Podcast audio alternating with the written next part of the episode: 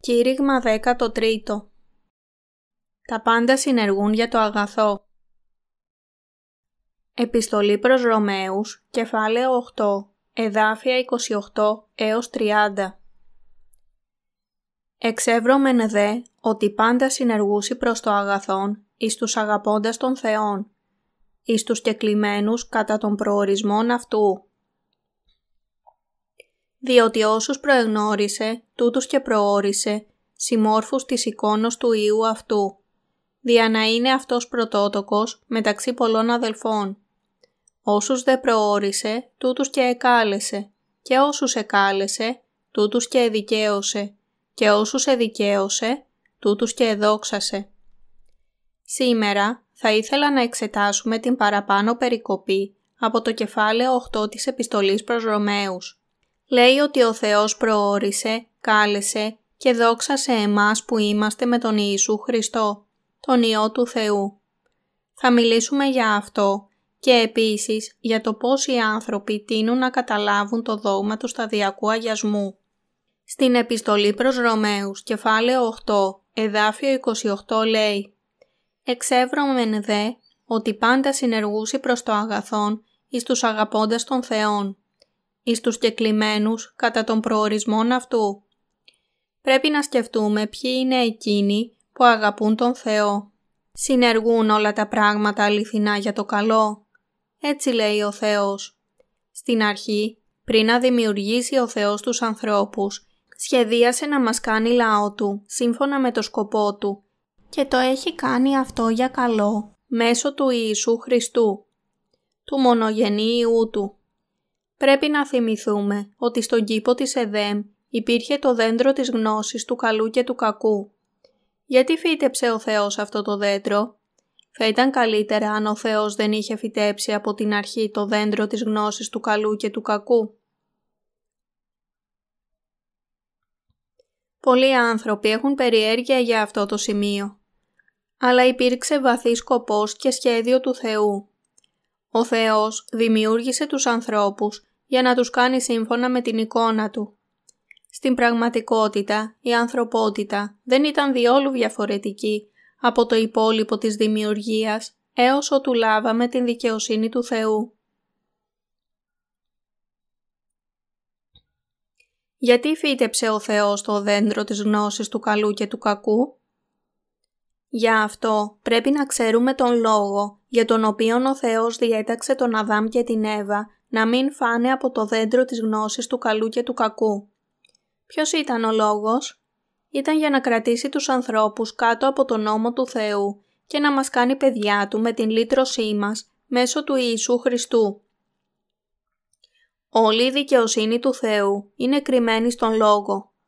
Τα πάντα συνεργούσι προς το αγαθόν εις τους αγαπώντας των Θεών. Εφόσον ο Θεός είπε «τα πάντα συνεργούσι προς το αγαθόν» εις τους αγαπώντας των Θεών, εις τους κεκλημένους κατά των προορισμών αυτού. Ρωμαίους, κεφάλαιο 8, εδάφιο 28.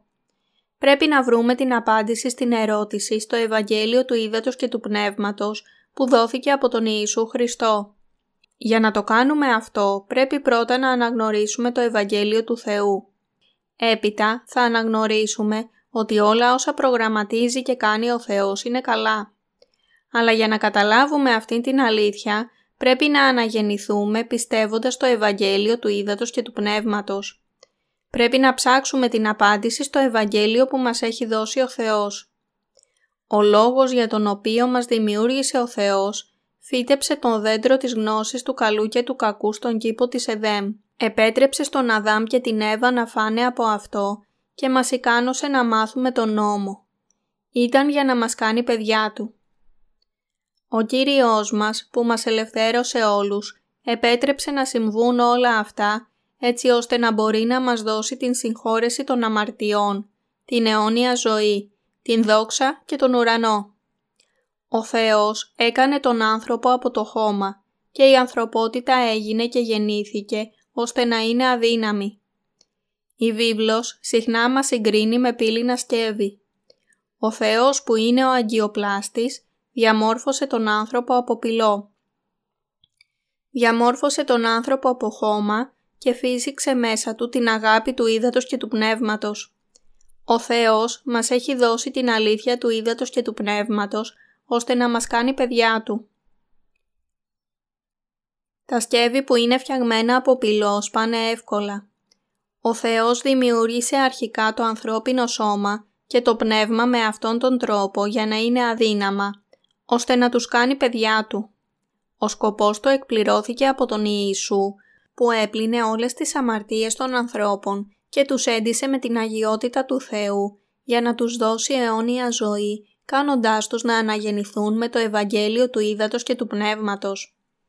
Αυτός είναι ο λόγος για τον οποίο ο Θεός μας κατέστησε ατελείς και αδύναμους από την αρχή και όχι αλάνθαστους. Γιατί δημιούργησε ο Θεός τον άνθρωπο αδύνατο από την αρχή; Γιατί ο Θεός φύτεψε το δέντρο της γνώσης του καλού και του κακού στην Εδέμ και έπειτα διέταξε τον Αδάμ και την Εύα να μην φάνε από αυτό; Ο λόγος πίσω από αυτό πρέπει να γίνει κατανοητός και να πιστευτεί μέσα από το Ευαγγέλιο του Ήδατος και του Πνεύματος. Όταν έπεσαν ο Αδάμ και η Εύα, γιατί ο Θεός είπε ότι το σπέρμα της γυναίκας θα σύντριβε το κεφάλι του σατανά και ο σατανάς θα κεντούσε την φτέρνα του; Όλα αυτά ήταν για να γίνουν οι άνθρωποι παιδιά του. Ήταν το σχέδιό του για μας, μέσω του Ιησού Χριστού, του μονογενούς Ιού του. Ποιοι λοιπόν είναι οι κλητοί σύμφωνα με το σκοπό του Θεού; Είναι εκείνοι που αναγνωρίζουν τις αμαρτίες και τις ανομίες τους και εξητούν την αγάπη και το έλεος του Θεού. Πρέπει να αναγνωρίσουμε ότι οι θεολογικές αξιώσεις του δόγματος του προορισμού και του δόγματος του σταδιακού αγιασμού είναι λάθος.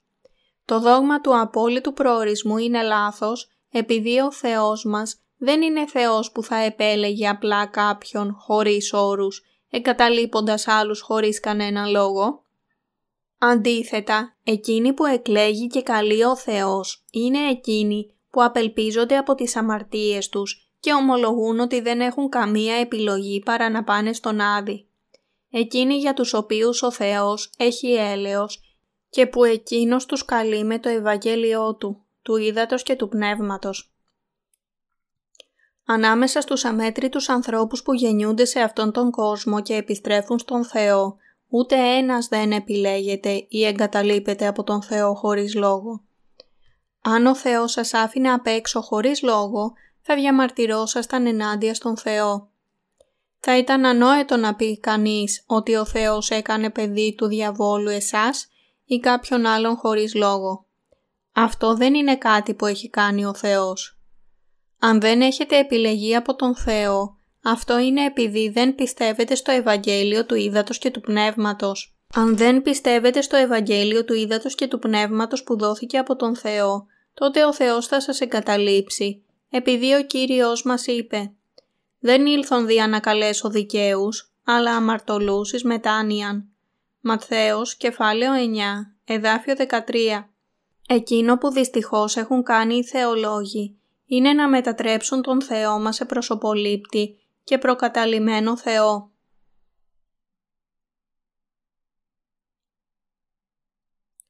Ποιοι είναι οι κλητοί σύμφωνα με το θέλημα του Θεού; Όσοι κλήθηκαν από τον Θεό είναι οι αμαρτωλοί που προορίζονταν για τον Άδη.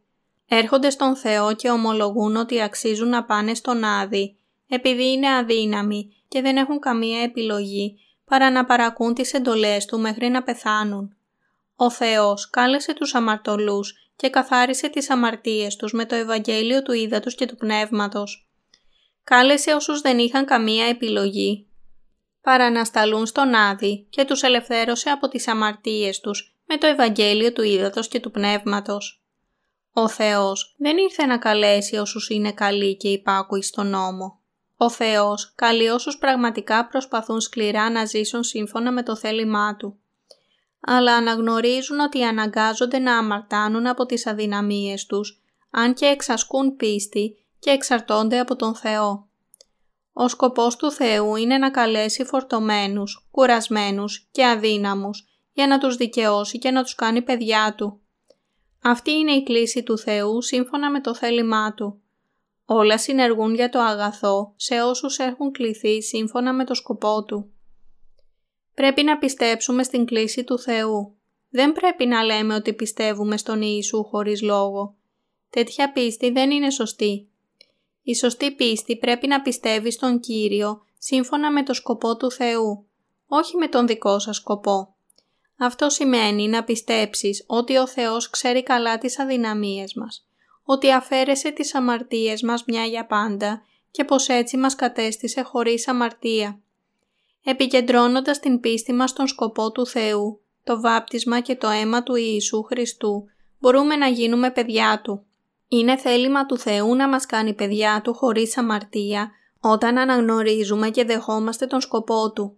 Αυτοί είναι οι άνθρωποι που ο Θεός αγαπάει αληθινά και τους οποίους καλεί. Ποιοι εκλέγονται από τον Θεό; Ο Θεός δεν έχει τους ανθρώπους να στέκονται σε δύο σειρές και να επιλέγει κάθε ένα που είναι στα δεξιά του λέγοντας «Έλα και πίστεψε στον Ιησού και πήγαινε στον ουρανό» και έπειτα να στρέφεται στα αριστερά και να τους λέει «Εσείς πηγαίνετε στον Άδη». Οι καλβινιστές ισχυρίζονται ότι ο Θεός από την αρχή επέλεξε ορισμένους ανθρώπους χωρίς κανένα λόγο και αποφάσισε να εγκαταλείψει τους υπόλοιπους.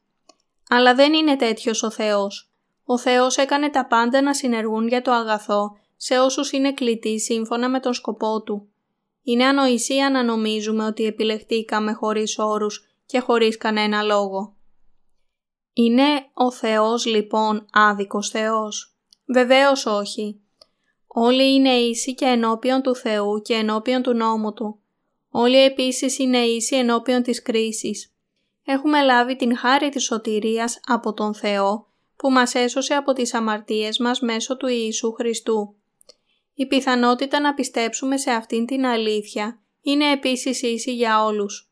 Επιτρέπει σε όσους δέχονται τον σκοπό του Θεού και ξέρουν τις αδυναμίες τους να αναγνωρίσουν και να πιστεύουν το Ευαγγέλιο του Ήδατος και του Πνεύματος. Ποιος λοιπόν είναι ο αληθινός θείος προορισμός και εκλογή; Είναι να ονομαστούμε κλητοί σύμφωνα με τον σκοπό του Θεού μέσα στο Ευαγγέλιο του Ήδατος και του Πνεύματος που μας έχει δώσει.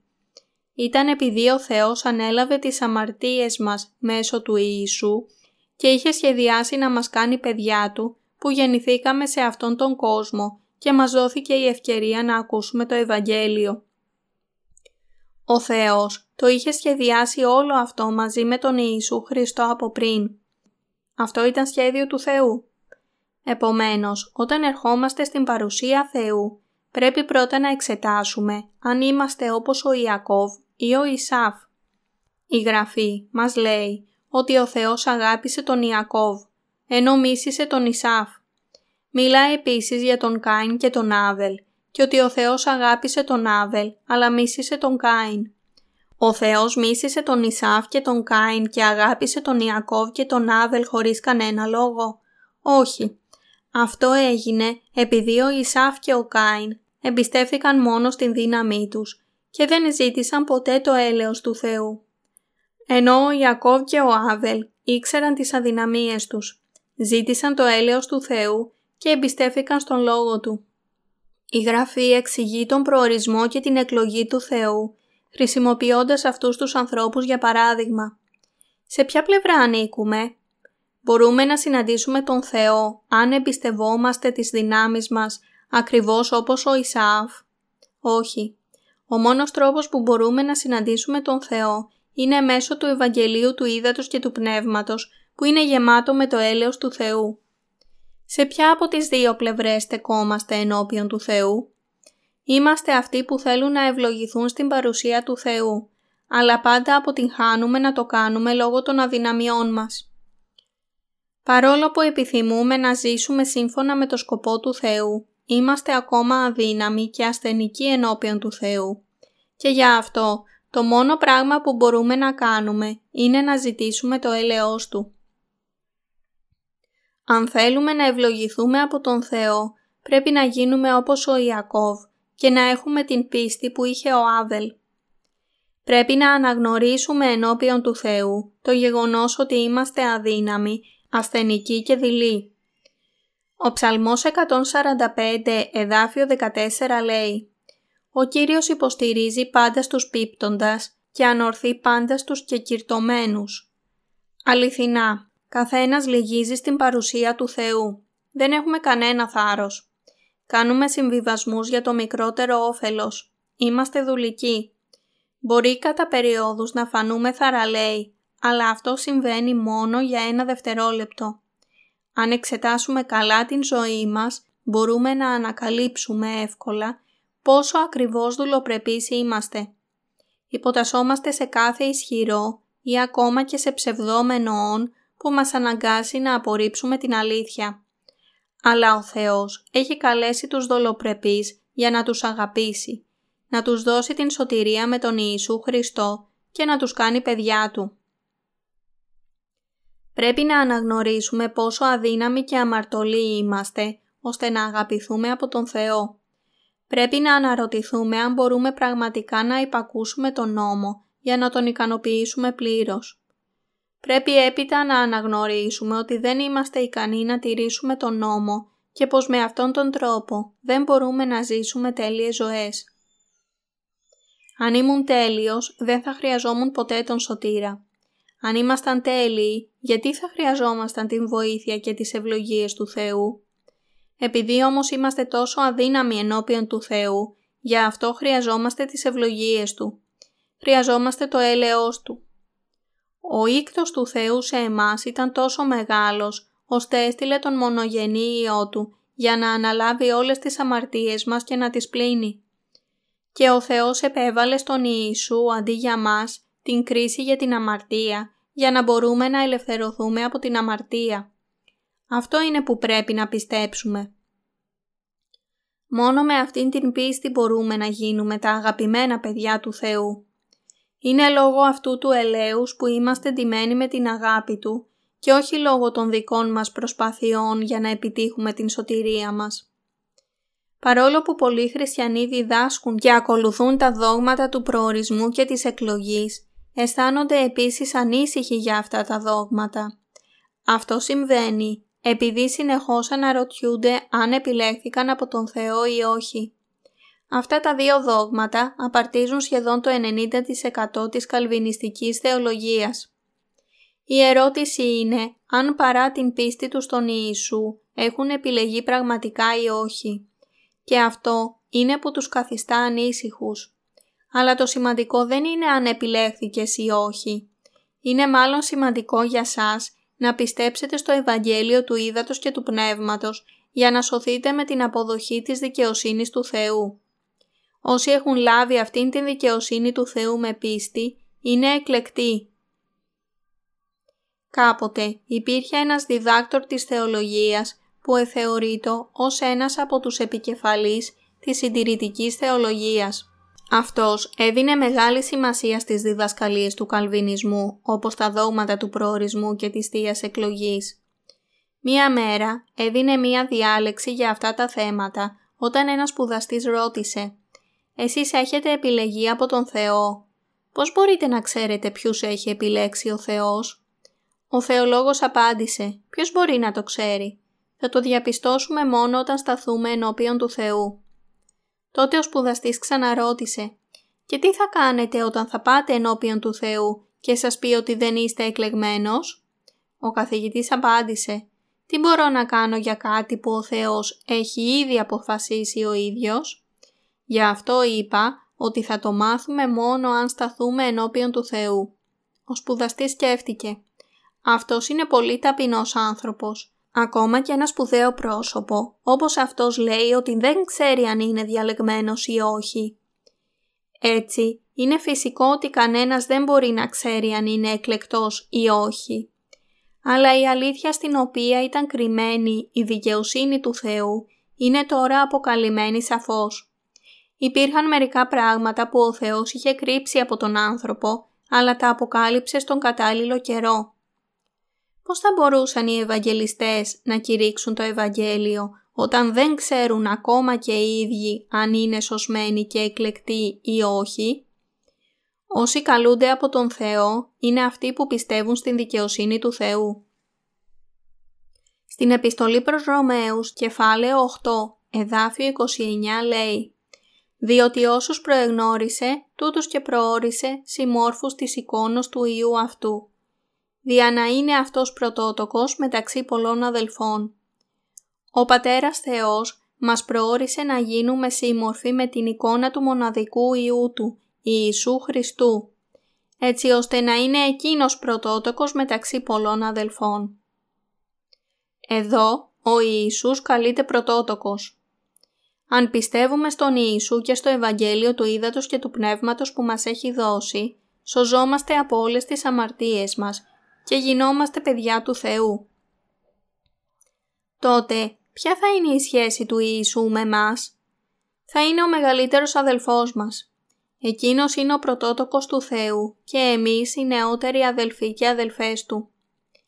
Πολύ καιρό πριν, όταν ζούσα σε ένα σπίτι προσευχής, με επισκέφτηκε ένας παλιός Ευαγγελιστής. Είχε αρχίσει την πίστη στον Ιησού όταν ήταν στην Κίνα και έπειτα ήρθε στην Κορέα. Τον άκουσα μία μέρα που έλεγε «Αδελφέ Ιησού και Πατέρα Θεέ, ευχαριστώ πολύ που με σώσατε. Αδελφέ Ιησού, παρακαλώ βοήθαμε. Ο Ιησούς είναι αδελφός μας». Μπορούμε να ρωτήσουμε κατά πόσον ο Θεός ξέρει τα πάντα για μας. Η απάντηση είναι ναι, ξέρει τα πάντα για μας. Ο Πατέρας Θεός ξέρει τα πάντα για μας. Είχε σχεδιάσει να μας σώσει από τις αμαρτίες μας μέσω του μονογενούς Ιού Του πριν ακόμα από την δημιουργία αυτού του κόσμου. Αυτό ήταν σχέδιο του Θεού. Ο Υιός του Ιησούς ήρθε στον κόσμο, βαφτίστηκε και σταυρώθηκε για να μας σώσει από τις αμαρτίες μας. Ο Θεός το είχε σχεδιάσει ήδη μπορούμε να πούμε ότι πριν από την ίδρυση του κόσμου, ο Θεός κάλεσε μία τριήμερη διάσκεψη. Ο Τριαδικός Θεός, ο Πατέρας, ο Υιός και το Άγιο Πνεύμα σχεδίασε να ελευθερώσει όσους πιστεύουν στην δική του δικαιοσύνη. Το σχέδιό του ήταν να δημιουργήσει τους ανθρώπους και να τους κάνει παιδιά του, για να ζήσει μαζί τους στην τέλεια βασιλεία του. Ο Πατέρας, ο Υιός και το Άγιο Πνεύμα συμφώνησαν σε αυτό το σχέδιο κατόπιν στο στάδιο της σκέψης για το πώς έπρεπε να δημιουργήσει τον άνθρωπο και να κάνει την ανθρωπότητα παιδιά του, ο Θεός σχεδίασε να στείλει τον κόσμο στον Υιό Του, τον Ιησού, και να βαπτιστεί και να θανατωθεί στο Σταυρό, έτσι ώστε αυτοί να μπορούν να γίνουν σύμμορφοι με την εικόνα του Ιού Του. Ποιος ήταν ο σκοπός του Θεού στην δημιουργία μας; Ήταν να γίνουμε παιδιά Του.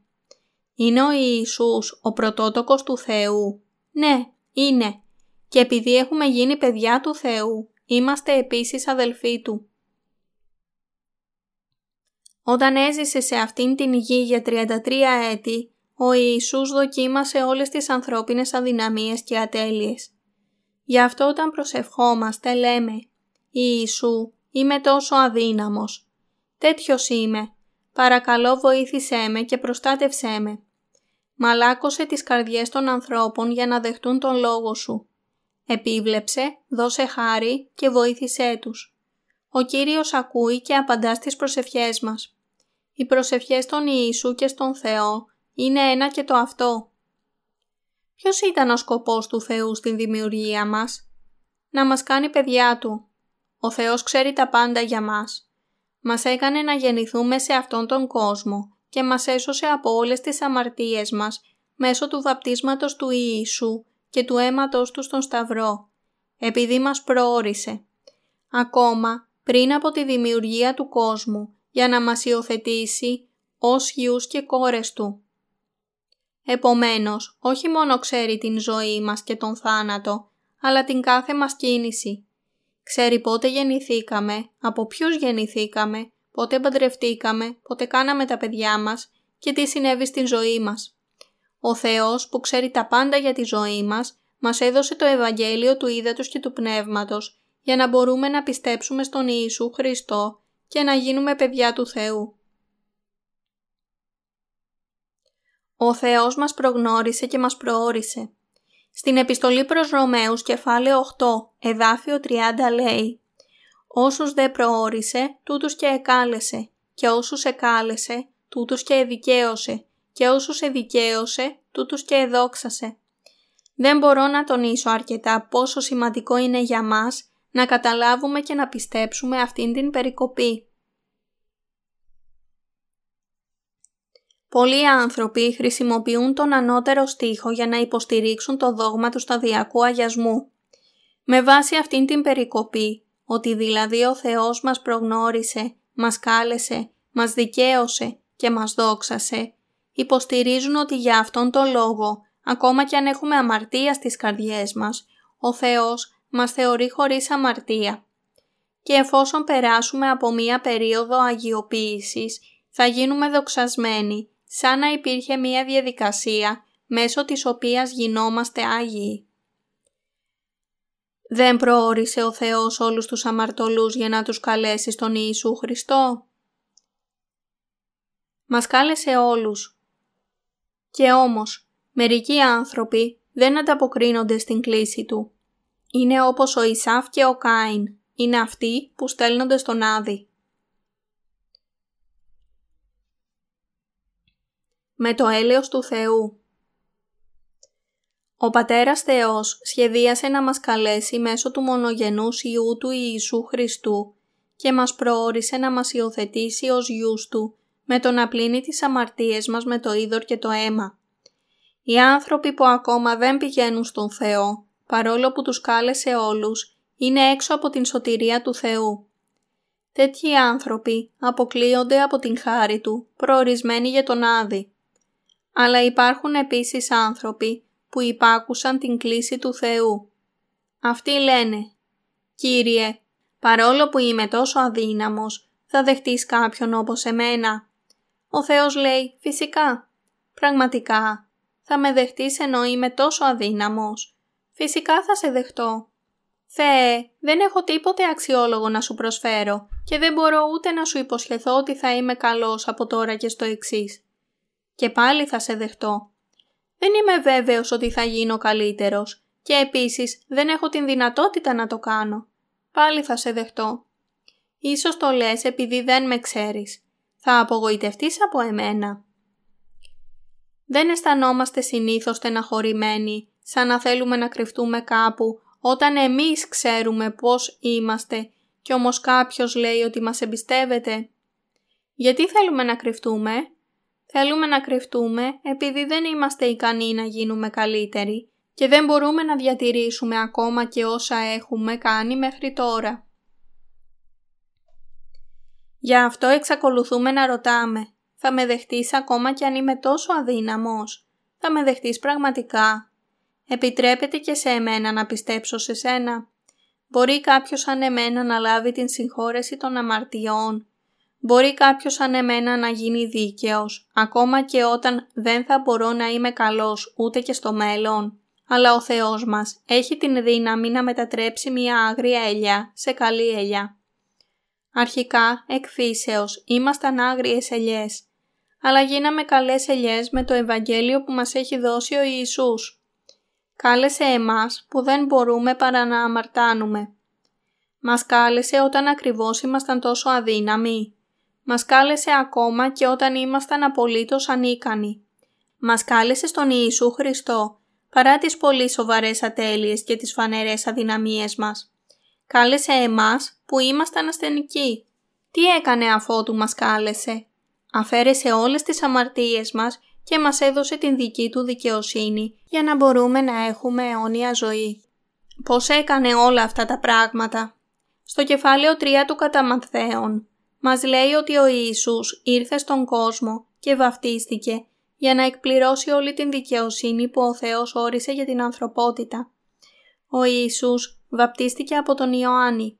Ανέλαβε όλες τις αμαρτίες της ανθρωπότητας πέθανε στον Σταυρό σηκώνοντας όλες τις αμαρτίες τους και αναστήθηκε από τους νεκρούς την τρίτη ημέρα για να τους σώσει από τις αμαρτίες του κόσμου. Μας έδωσε νέα ζωή και με αυτόν τον τρόπο μας δικαίωσε και έπλυνε όλες τις αμαρτίες μας. Ο Ιησούς μας κάλεσε, έπλυνε τις αμαρτίες μας με το είδωρ και το αίμα. Μας έδωσε την δικαιοσύνη του Θεού. Μας κατέστησε χωρίς αμαρτία και μας δόξασε αφού μας δικαίωσε κάνοντάς μας παιδιά του Θεού. Ο Ιησούς μας δόξασε για να μπούμε στον ουρανό και για να ζήσουμε αιώνια ως παιδιά του Θεού. Το καταλαβαίνετε αυτό. Αλλά τα θρησκευτικά δόγματα διδάσκουν πως αν και είστε αμαρτωλοί, εφόσον πιστεύετε στον Ιησού, θα αγιαστείτε σταδιακά με τον καιρό και πως ώσπου να έρθει η ώρα που θα πεθάνετε, θα σταθείτε τελικά ενώπιον του Θεού ως τέλεια πρόσωπα. Αυτό είναι ενάντια στην αλήθεια. Αυτό δεν είναι η αληθινή πίστη. Αυτό το είδος της πίστης έχει αξία για το δόγμα του αγιασμού, όχι όμως για την αλήθεια. Ο Κύριος μας έσωσε από τις αμαρτίες μας και ο Θεός μας προόρισε, μας κάλεσε, έπλυνε τις αμαρτίες μας με το είδωρ και το αίμα με μιας, μας έκανε παιδιά του αγιασμένα και μας ευλόγησε για να μπορούμε με δόξα να μπούμε στην Βασιλεία του Θεού. Αυτή είναι η αλήθεια και με αυτόν τον τρόπο μίλησε για την αλήθεια, με το να βάλει όλες μαζί τις ευλογίες σε μία πρόταση στον Ιησού Χριστό. Αυτή η περικοπή δεν μιλά για τα επτά στάδια του δόγματος του σταδιακού αγιασμού. Δεν λέει ότι θα γίνουμε βαθμιαία τέλειοι αφού περάσουμε από τα επτά στάδια για να γίνουμε εξ ολοκλήρου Άγιοι. Στην επιστολή προς Ρωμαίους, κεφάλαιο 8, εδάφιο 30, δεν λέει ότι ο Θεός θα μας καλέσει αφού πιστέψουμε στον Ιησού ή ότι θα γίνουμε Άγιοι καθώς γερνάμε. Επίσης, δεν λέει ότι αν ερχόμαστε βαθμιαία στην σκάλα της αγιοποίησης, όσο του φτάνουμε τελικά στην πλήρη αγιοποίηση. Όταν γνωρίσαμε τον Ιησού Χριστό και ο Ιησούς Χριστός μας κάλεσε, συγχώρεσε τις αμαρτίες μας μια για πάντα με το είδωρ και το αίμα. Όταν ερχόμαστε στον Θεό με αυτό το Ευαγγέλιο της αλήθειας, μας αγκαλιάζει στα χέρια Του. Μερικοί άνθρωποι λένε «Προηγούμενα δεν ήξερα ούτε τις αμαρτίες μου. Όταν όμως άκουσα το κήρυγμα, άρχισα να τις αναγνωρίζω. Υπάρχουν μία ή δύο αμαρτίες που θυμάμαι από το παρελθόν και πιθανότατα θα συνεχίσω να αμαρτάνω στο μέλλον. Έτσι, δεν νομίζω ότι μπορώ να πιστέψω στον Θεό. Αλλά αυτό δεν είναι σωστό. Πρέπει αντίθετα να σκεφτούμε ως εξής. «Ω, αυτό είναι δίκαιο. Δεν ήξερα τις αμαρτίες μου παρόλο που τις έπρατα. Όλα στον Λόγο του Θεού είναι σωστά. Πρέπει να πιστέψω στον Λόγο Του. Αλλά δεν είμαι ικανός να ζήσω σύμφωνα με Αυτόν. Είμαι αναπόφευκτα μεγάλος αμαρτωλός προορισμένος για τον Άδη. Γι' αυτό ήρθε ο Ιησούς. Γινόμαστε χωρίς αμαρτία πιστεύοντας τον Ιησού και λαβαίνοντας την συγχώρεση των αμαρτιών. Αγιαζόμαστε και γινόμαστε παιδιά του Θεού. Δεδομένου ότι έχουμε γίνει παιδιά του Θεού, μπορούμε να μπούμε στον ουρανό και να δοξαστούμε. Αυτή είναι η δικαιοσύνη του Θεού και η αλήθεια. Ο Θεός μας προόρισε, μας κάλεσε, μας δικαίωσε και μας δόξασε. Μπορεί να σκέφτεστε ότι το δόγμα του σταδιακού αγιασμού είναι σωστό λέγοντας «Θα αλλάξω βαθμία και θα γίνω χωρίς αμαρτία». Όμως δικαιώνεστε και αγιάζεστε με μιας την ίδια στιγμή που πιστεύετε στο Ευαγγέλιο του Ήδατος και του Πνεύματος. Η καρδιά σας δεν αλλάζει σταδιακά. Η καρδιά σας γίνεται χωρίς αμαρτία με μιας και εκείνο που αυξάνεται βαθμιαία καθώς πιστεύετε στο Λόγο του Θεού και της Εκκλησίας Του είναι η πίστη σας. Η πίστη μας αυξάνεται βαθμιαία καθώς τρεφόμαστε από τον Λόγο του Θεού για να φτάσει τελικά σε ένα σημείο όπου μπορούμε ακόμα και να διδάξουμε άλλους. Αλλά ο ισχυρισμός ότι θα γίνουμε παιδιά του Θεού αφού γίνουμε τελειότεροι και με λιγότερες αμαρτίες δεν είναι βασισμένο στην βίβλο γινόμαστε Άγιοι και χωρίς αμαρτία με μιας. Μας κάλεσε ο Θεός τον Ιησού Χριστό σύμφωνα με το προορισμό Του; Ναι, μας κάλεσε στον Ιησού Χριστό και μας κατέστησε δίκαιους και χωρίς αμαρτία. Ο Θεός μας δικαίωσε και μας κατέστησε χωρίς αμαρτία μέσω του Ιησού Χριστού. Μας δέχτηκε ως παιδιά Του και μας δόξασε για να μπούμε στην Βασιλεία Του. Γίναμε δίκαιοι με μιας, με την πίστη στη σωτηρία του Ιησού Χριστού ο οποίος εκπλήρωσε όλη την δικαιοσύνη του Θεού. Έχουμε ευλογηθεί επειδή υπακούσαμε στην πρόσκληση του Θεού και πιστέψαμε ότι ο Ιησούς έπλυνε όλες τις αμαρτίες μας, ώστε παρά τις αδυναμίες μας, να μας κάνει παιδιά του Θεού δίκαια και χωρίς αμαρτία, ανθρώπους της Βασιλείας Του. Για αυτόν τον λόγο, το δόγμα του αγιασμού είναι λάθος. Δεν έχει κανένα νόημα. Η βίβλος μας λέει σαφώς Όσους δε προόρισε, τούτους και εκάλεσε, και όσους εκάλεσε, τούτους και εδικαίωσε, και όσους εδικαίωσε, τούτους και εδόξασε. Είναι η πίστη που αυξάνεται βαθμιαία, αλλά η συγχώρεση των αμαρτιών, το να γίνουμε παιδιά του Θεού και το να μπούμε στον ουρανό, όλα αυτά συμβαίνουν μια για πάντα. Το πιστεύετε αυτό; Μπορούμε να γίνουμε παιδιά του Θεού πιστεύοντας το Ευαγγέλιο του Ήδατος και του Πνεύματος. Ο Θεός έχει σώσει από όλες τις αμαρτίες μας τις χωρίς αξία ζωές μας μέσω της χάρης του Ήδατος και του Πνεύματος. Κάναμε τίποτε για τον Θεό για την σωτηρία μας με οποιοδήποτε τρόπο. Συμβάλαμε στο να γίνουμε δίκαιοι. Δεν υπάρχει τίποτε που προγραμματίσαμε και κανένας δεν αποφασίζει να πιστέψει στον Ιησού ακόμα πριν γεννηθεί. Υπάρχει κανείς που αποφάσισε να πιστέψει στον Ιησού ενώ ήταν στην μήτρα της μητέρας του; Συνέβη να ακούσουμε την αλήθεια από όσους κήρυξαν το Ευαγγέλιο του Ήδατος και του Πνεύματος. Αναγνωρίσαμε ότι είναι η αλήθεια και σκεφτήκαμε. Δεν έχω καμία επιλογή παρά να πιστέψω σε αυτό. Είμαι ένας αμαρτωλός που πρέπει να πιστέψει σε αυτό. Από τότε αρχίσαμε να πιστεύουμε στο Ευαγγέλιο του Ήδατος και του Πνεύματος. Λάβαμε την συγχώρεση των αμαρτιών και γίναμε παιδιά του Θεού. Μόνο οι δίκαιοι είναι παιδιά του Θεού. Ο Θεός τους δοξάζει για πάντα με αιώνια πλούτη και τιμές της Βασιλείας των Ουρανών. Αυτό σημαίνει ότι μας δοξάζει. Ο Θεός έχει δώσει αυτές τις ευλογίες τους πιστούς που δέχονται το Ευαγγέλιο του Ήδατος και του Πνεύματος. Δόξα στον Κύριο.